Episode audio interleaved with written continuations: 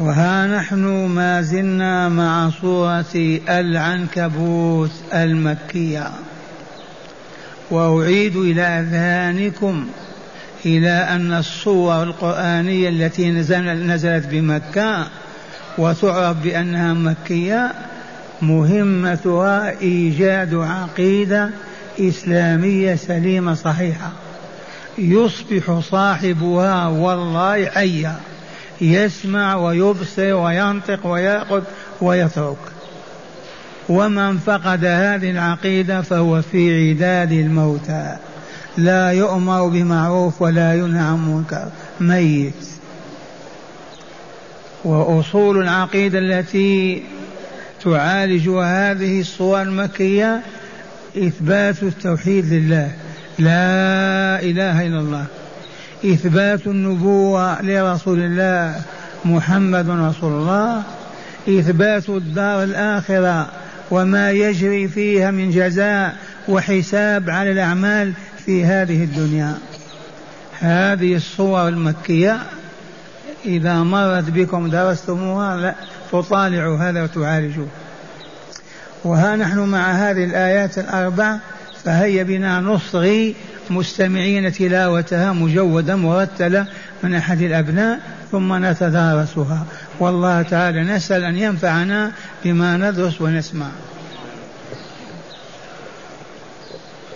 أعوذ بالله من الشيطان الرجيم. ولا تجادلوا أهل الكتاب إلا بالتي هي أحسن إلا الذين ظلموا إلا الذين ظلموا منهم. وقولوا آمنا بالذي أنزل إلينا وأنزل إليكم ۖ. وإلهنا وإلهكم واحد ونحن له مسلمون. وكذلك أنزلنا إليك الكتاب. فالذين آتيناهم الكتاب يؤمنون به. ومن هؤلاء من يؤمن به وما, يجح وما يجحد بآياتنا إلا الكافرون. وما كنت تتلو من قبله من كتاب ولا تخطه بيمينك. إذا لارتاب المبطلون. بل هو آيات بينات في صدور الذين أوتوا العلم. وما يجحد بآياتنا إلا الظالمون. أحسنت. معاشر المستمعين والمستمعات من المؤمنين والمؤمنات. قول ربنا جل ذكره ولا تجادلوا. ينهانا ربنا عز وجل في هذه الآية الكريمة. ينهانا عن ماذا؟ عن جدال أهل الكتاب إلا بالتي هي أحسن. ومن غريب الآية أنها مكية وأخبرت بما سيكون في المستقبل. لما في مكة ما فيها الكتاب ولا من يجادل لكن سوف تهاجرون وتصل باليهود في المدينة والنصارى في الشام. من إخبار الغيب الذي وقع كما أخبر الصورة مكية. ما فيها جدال أهل الكتاب ولا وجود لهم. لكن في المستقبل بعد عشر سنوات تم هذا. ولا تجادلوا أهل الكتاب والمراد من أهل الكتاب اليهود والنصارى. لا غير. وقيل فيهم أهل الكتاب لأن باليهود التوراة وبالنصارى والمسيح الإنجيل. وسموا أهل الكتاب لأن اليهود بأيديهم التوراة وهم أهلها والنصارى بأيديهم الإنجيل وهم أهله فلهذا هم أهل الكتاب أصحاب الكتاب. والمراد من الكتاب التوراة والإنجيل. وقوله إلا بالتي أحسن عند المجادلة بالكلمة الطيبة بالحجة الباهرة بالدليل القطعي في وجه طلق وابتسامة وكلمة طيبة. إن قبلوا واستجابوا هنيئا لهم ما قبل استجابوا يا خسرانهم ما أنتم مسؤولون عنهم. أما الغلظة والشدة لا. دعوتنا إلى الله تكون بالتي هي أحسن سواء مع اليهود والنصارى مع غيرهم. هذا تأديب الله للمؤمنين وتربية لهم وتعليم. وقد تعلموا وتربوا ودخل في الإسلام ملايين الناس. فالذين أسلموا وهم أكثر الناس ليسوا بالعصا والحديد أبدا بالكلمة الطيبة والدليل القاطع والبرهان الساطع. وقوله تعالى إلا الذين ظلموا منهم هذا استثناء. فالذين ظلموا من أهل الكتاب هم الذين ما دخلوا في ذمتنا ولا تحت رايتنا بل ما زالوا يعلنون الحرب علينا ويقاتلوننا فهؤلاء لا جدال معهم ولا كلام وإنما مأواهم أو الحرب والنار. فهمتم هذا الاستثناء؟ إلا الذين ظلموا منهم هم الذين ما دخلوا في ذمتنا ولا دخلوا تحت رايتنا ولا أدوا الجزية لنا. هؤلاء أهل لأن نتكلم معهم ونربيهم أما الذين ما زالوا على الكفر والعداء والحرب كيف نجادلهم؟ كيف نتحدث معهم؟ هذا معنى قوله تعالى ولا تجادلوا أهل الكتاب إلا بالتي هي أحسن. إلا الذين ظلموا فلا تجادلوهم. وقولوا آمنا بالذي أنزل إلينا وأنزل إليكم وإلهنا وإلهكم واحد ونحن مسلمون. هذه الجملة يجب أن يحفظها كل مسلم وأن يقولها عندما يجادل أهل الكتاب. لأن الأمر هنا للوجوب. وقولوا لما تجادلون بالتي أحسن ويقول لكم اليهود والنصارى كذا وكذا. لا تقولوا كلامكم باطل أو كذب فقد تكذبوا الحق. أو تقولوا هذا حق قد يكون باطل فتكذبوا بالحق أو أو تصدقوا بالباطل هذا لا ينبغي. إذا كيف تخرجون من هذا؟ آمنا بالذي أنزلنا إلينا وأنزل إليكم. وإلهنا وإلهكم واحد أليس كذلك؟ ونحن له مسلمون. أسلموا أنتم. هذه الجملة يحفظها كل من يتكلم مع اليهود والنصارى من أهل الذمة لا من أهل الحرب. لما يعرضون عليه دليل أو حجة أو كذا من التوراة أو الإنجيل ماذا يقول؟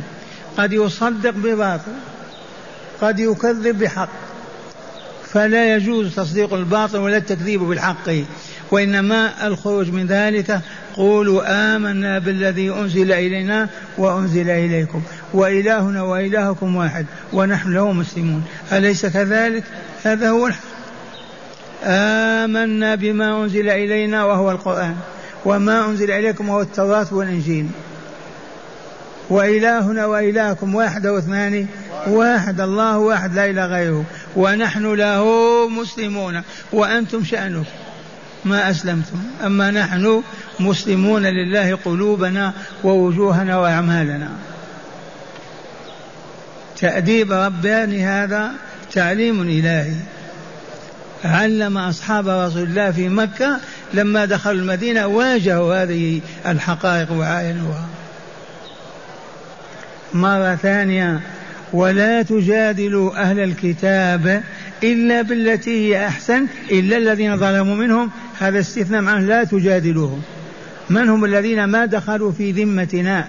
ما زالوا محاربين لنا. فلما تجادلوهم لا تصدقوهم ولا تكذبوهم. فإن صدقتموه في شيء قد تكونوا قد صدقتم الباطل.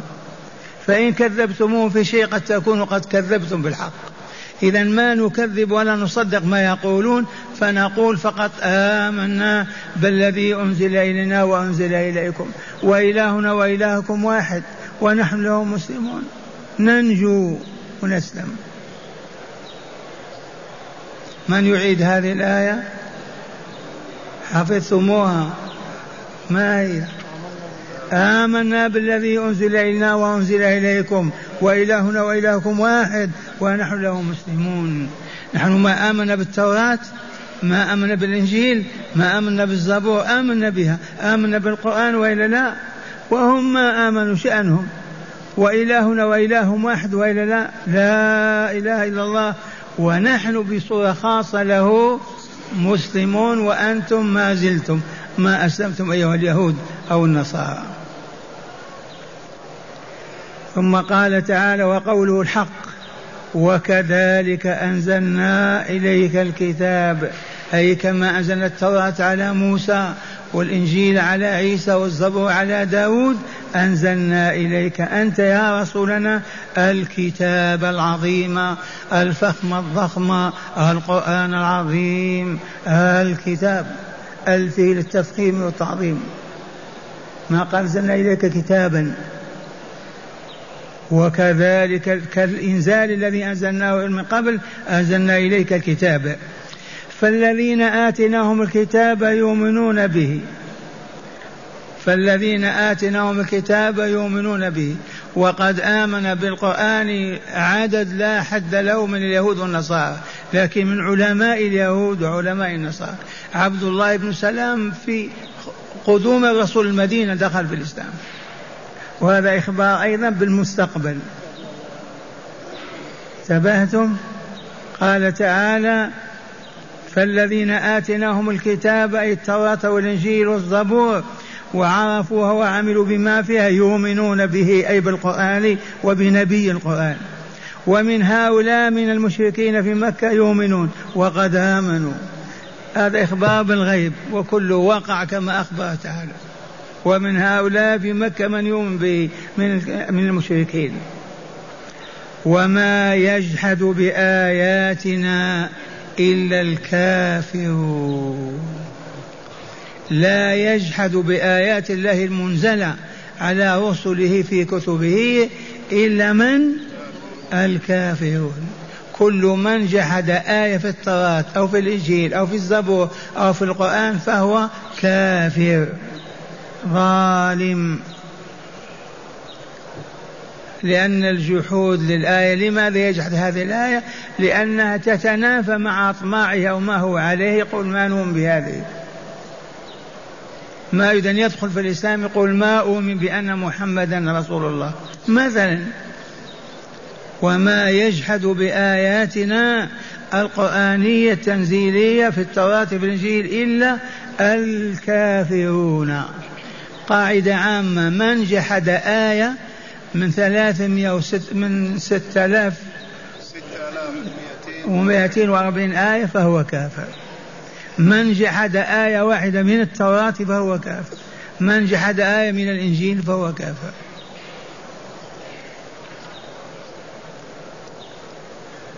وما يجحد بآياتنا إلا الكافرون. الجاحدون لشرع الله وقوانينه وما أنزل على كتبه ورسله. ثم قال تعالى يخاطب رسوله صلى الله عليه وسلم ويقول وما كنت يا رسولنا تتلو من قبله من كتاب ولا تخطه بيمينك. إذا لو كان هذا لو كنت تكتب أو تقرأ لا تبك المبطلون. قالوا كي هذا يقرأ ويكتب. ما نزل عليه شيء. هذا كتبه من الكتب السابقة. وهذه حجة قوية تدلل دلالة قطعية على أن محمدا رسول الله بدليل أمومته أمي أميته. فهو لا يقرأ ولا يكتب. والله ما قرأ ولا كتب ولا خط بيده خطا. فكيف يقول هذا الكلام ويقول هذا الشرع ويخبر بهذه الغيوب لو لم يكن رسولا يوحى إليه؟ وما كنت تتلو من قبله أي القرآن من كتاب تقرأه ولا تخط بيمينك خطا. إذا لو, فعل لو كنت هكذا لارتاب المبطلون وشكوا. الموسوسون والمرضى في قلوبهم وأصحاب الخواطر يجدون منفذ يقولون هذا كتبه وقرأه. لكن قطع الله هذا الطريق ابدا. ما كتب أصلا ولا كلمة. وموضوع كتابة الوثيقة قال لعلي كذا نعت له فقط الرسول ما كتب. مرة ثانية وما كنت يا رسولنا صلى الله عليه وسلم تتلو من آية من قب من قب من قب من قبله أي من قبل القرآن من كتاب كبير أو صغير ولا تخطه بيمينك وتكتبه إذا لو كان هذا كما قالوا لارتاب المبطلون. فأبطل الله دعواهم في أن محمدا يكتب الكلام ويقول وحي وأنزل إليها ثم قال تعالى بل هو آيات بينات في صدور الذين أوتوا العلم وما يجحد بآياتنا إلا الظالمون. هذه الآية لها وجهان جميلان حسنان أحدهما رجحه ابن جرير الطبري إمام المفسرين. هذه الآية لها وجهان جميلان. الأول بل هو أي محمد صلى الله عليه وسلم آيات بينات في التوراة والإنجيل هي في صدور التوراة الرجال يقرؤونها ويعرفون صفاته كما هي. أي موصوف في التوراة والإنجيل كما هو. من ذلك أنه أمي لا ولا يكتب هذا الوجه الأول رجحه ابن جرير. أعيده بل هو آيات بي بل هو أي محمد صلى الله عليه وسلم آيات بينات حجج ظاهرة. في ماذا؟ في أين؟ في صدور الذين أوتوا العلم من أهل التوراة والإنجيل. يعرفون كما يعرفون أبنائهم بصفاته. وما يجحد بآياتنا إلا الظالمون. فالذين أوتوا العلم أي علم التوراة والإنجيل معرفة حقيقية وهم الذين دخلوا في الإسلام يعرفون الرسول قبل ما بعث ينتظرونه متى يبعث عارفين صفاته كاملة في ذاته بل هو آيات بينات في صدورهم وما يجحد بآياتنا ويكذب بها إلا الظالمون. الهلك والعياذ بالله تعالى الذين يريدون الحياة الدنيا وباطلها. الوجه الثاني بل هو أي القرآن الكريم آيات بينات في صدور أبي بكر وعمر والسامعين والعلم وما يجحد بآياتنا إلا الظالمون. والوجهان مشرقان سليمان صحيحان. والقرآن حمال الوجوه.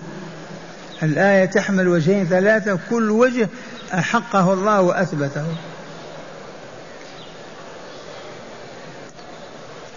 نسمعكم الآيات مرة ثانية تتأملوها. ولا تجادلوا أهل الكتاب إلا بالتي هي أحسن إلا الذين ظلموا منهم. يجادلون؟ لا. وقولوا ماذا نقول عند الجدال؟ آمنا بالذي أنزل إلينا وأنزل إليكم وإلهنا وإلهكم واحد ونحن له مسلمون. حتى ما نكذب شيئا هو حق ونصدق بشيء هو باطل يقولونه لنا. حفاظا على موقفنا نقول آمنا بالذي أنزل إلينا وأنزل إليكم وإلهنا وإلهكم واحد ونحن له مسلمون. وكذلك أنزلنا إليك الكتاب كما أنزلنا على موسى وعيسى أنزلنا إليك الكتاب فالذين آتيناهم الكتاب يؤمنون به وقد آمنوا. ومن هؤلاء من يؤمن به وقد آمنوا وما يجحد بآياتنا إلا الكافرون. والآيات مكية ولا لا؟ نزلت بمكة. وما كنت تتلو من قبله من كتاب ولا تخطه بيمينك. إذا لو كان هذا لارتاب المبطلون. قالوا هذا يدعي القرآن وهو يكتبه ويتلقاه من فلان وفلان. بل هو آيات بينات في صدور الذين أي القرآن ومحمد صلى الله عليه وسلم آيات بينات في صدور أهل العلم من التوراة والإنجيل. وما يجحد بآياتنا إلى اليوم إلا الظالمون. الذين يريدون أن يعيشوا على غير منهج الله يفسقون ويفجرون ويظلمون ما يؤمنون بالقرآن ولا بالشريعة ليعيشوا على الكفر والفسق والفجور كالعلمانيين والبلاشفة الحمر الشيوعيين وما إلى ذلك. ومع هداية الآيات. بسم الله والحمد لله. من هداية هذه الآيات أولا مشروعية مجادلة أهل الكتاب من أهل الذمة بالتي هي أحسن. مشروعية أي جدال أهل الكتاب الذين هم تحت ذمتنا في بلادنا خاضعين لسلطاننا ويخرجون الجزية يدفعون الجزية لنا. هؤلاء لا بأس أن نجادلهم ولكن ما بالغلظة والخشونة والعنف باللين والرقة والعطف ثانيا حرمة سؤال أهل الكتاب لقوله صلى الله عليه وسلم لا تسألوا أهل الكتاب عن شيء فإنهم لن يهدوكم وقد ضلوا إما أن تكذبوا بحق أو تصدقوا بباطل. هذه ما ننساها. ما هي حرمة جدال أهل الكتاب؟ حرمة سؤال أهل الكتاب. لا تسأل يهوديا ولا نصراني عن الجنة ولا عن النار ولا عن النبوة وعلى رسالة أبدا. ممنوع سؤالهم. لماذا قال الرسول أيهدوكم وقد ضلوا؟ تسألهم لتهتدوا يعني. كيف يهدوكم وهم ضالون؟ وبعد ذلك إما أن تكذبوا بحق أو تصدقوا بباطل. وهذا ما يرضاه لكم رسول الله صلى الله عليه وسلم. أعيد الحديث. قال روى ابن جرير عن عبد الله بن مسعود قال لا تسألوا أهل الكتاب لا عن شيء. لا تسألوا أهل الكتاب. عن شيء فإن عن شيء لا هذا حلال لا حرام لا هذا يكون لا متى يكون لا في الدنيا لا في الآخرة. أمور الدين لا يسألون عنها أبدا. أمور الدنيا لا بأس عن الزراعة والفلاحة والصناعة. لأن أمور الدين إذا سألوا وقالوا شيء وما صدقناهم وهو حق ما نخسر كذبنا الحق ولا لا؟ أو قالوا لنا باطل فصدقناهم فصدقنا بالحق فهلكنا. هذا توجيه الرسول صلى الله عليه وسلم لنا أعيده. قال لا تسألوا عن لا تسألوا أهل الكتاب عن شيء فإنهم لن يهدوكم وقد ضلوا. لن يهدوكم ولن هكذا يهدوكم وقد ضلوا. فكيف؟ قال إما أن تكذبوا بحق أو تصدقوا بباطل. فإنه ليس أحد من أهل الكتاب إلا وفي قلبه تالية تدعوه إلى دينه كتالية المال. ما من أهل الكتاب إلا وفيه في نفسه نزغة تدعوه إلى دينه كنزغة المال. نعم. ثالثا منع تصديق أهل الكتاب أو تكذيبهم إذا أخبروا بشيء ووجوب قول آمنا بالذي أنزل إلينا وأنزل إليكم وإلهنا وإلهكم واحد ونحن له أعيد هذا هذا الأول الذي ابتدأنا به الدرس أعيده قال منع تصديق أهل الكتاب. نعم. منع تصديق. منع تصديق أهل الكتاب. ممنوع عنا أن نصدقهم في شيء. لماذا؟ لأنهم قد نصدقهم في شيء هو باطل فنكون صدقنا بالباطل. قد نكذبهم في شيء هو حق فنكون كذبنا بالحق. إذا ما هو الطريق؟ ما نصدق ما نسألهم. انتبهتم؟ ونقول ماذا نقول؟ آمنا بالذي أنزل إلينا وأنزل إليكم وإلهنا وإلهكم واحد ونحن له مسلمون ونردهم بهذا. ولا نسألهم نعم. رابعا إخبار القرآن بالغيب قبل وقوعه فيقع كما أخبر. نعم. فيكون ذلك آية على أنه وحي الله تعالى. إخبار القرآن بالغيب قبل ما يقع يدل على أنه كلام الله ووحيه. إذ هذه الآيات نزلت في مكة قبل الاتصال باليهود والنصارى. خامسا تقرير صفة الأمية في النبي صلى الله عليه وسلم كما هي في الكتب السابقة. تقرير صفة النبوة الأمية في النبي صلى الله عليه وسلم كما هي في الكتب السابقة. لو تقرأ التوراة والإنجيل تجد من صفات النبي الخاتم الأمية وأنه لا يقرأ ولا يكتب بقلم.